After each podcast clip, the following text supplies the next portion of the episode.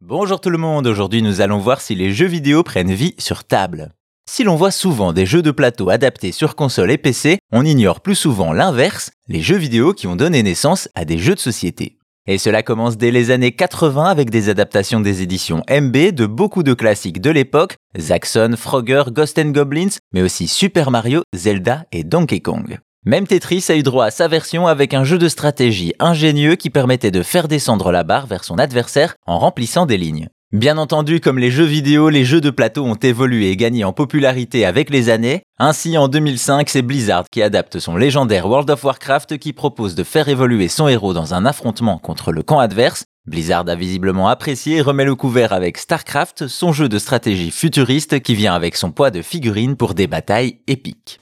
Forcément, le genre se prête parfaitement à l'adaptation sur plateau, et on retrouve donc Age of Empires 3 et Age of Mythology en boîte, et le Civilisation de Sid Meier, lui-même inspiré d'un jeu de société éponyme des années 80, la boucle est bouclée.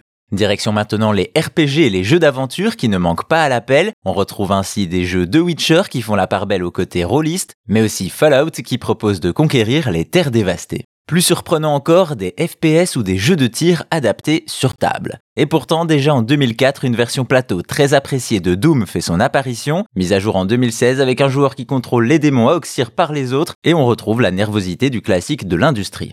On a aussi Gears of War qui propose de se mettre à couvert, tirer à l'aveugle ou encore tronçonner les ennemis avec son Lanzor. Enfin, pour ceux qui n'ont pas le courage ou la dextérité de venir à bout de Dark Souls, bonne nouvelle, l'enfer de From Software existe en boîte et conserve sa difficulté. Vous l'aurez compris, les jeux de plateau adaptés de jeux vidéo sont nombreux et ne datent pas d'hier. On ne peut évidemment pas tous les citer, mais la plupart des licences y ont droit, comme Tomb Raider, Uncharted, Horizon ou encore Monster Hunter, Assassin's Creed, Sea of Thieves et bien d'autres. De quoi découvrir ou prolonger le plaisir de ces licences, mais attention tout de même à la place, on a souvent d'énormes boîtes pour y faire entrer tous les PNJ.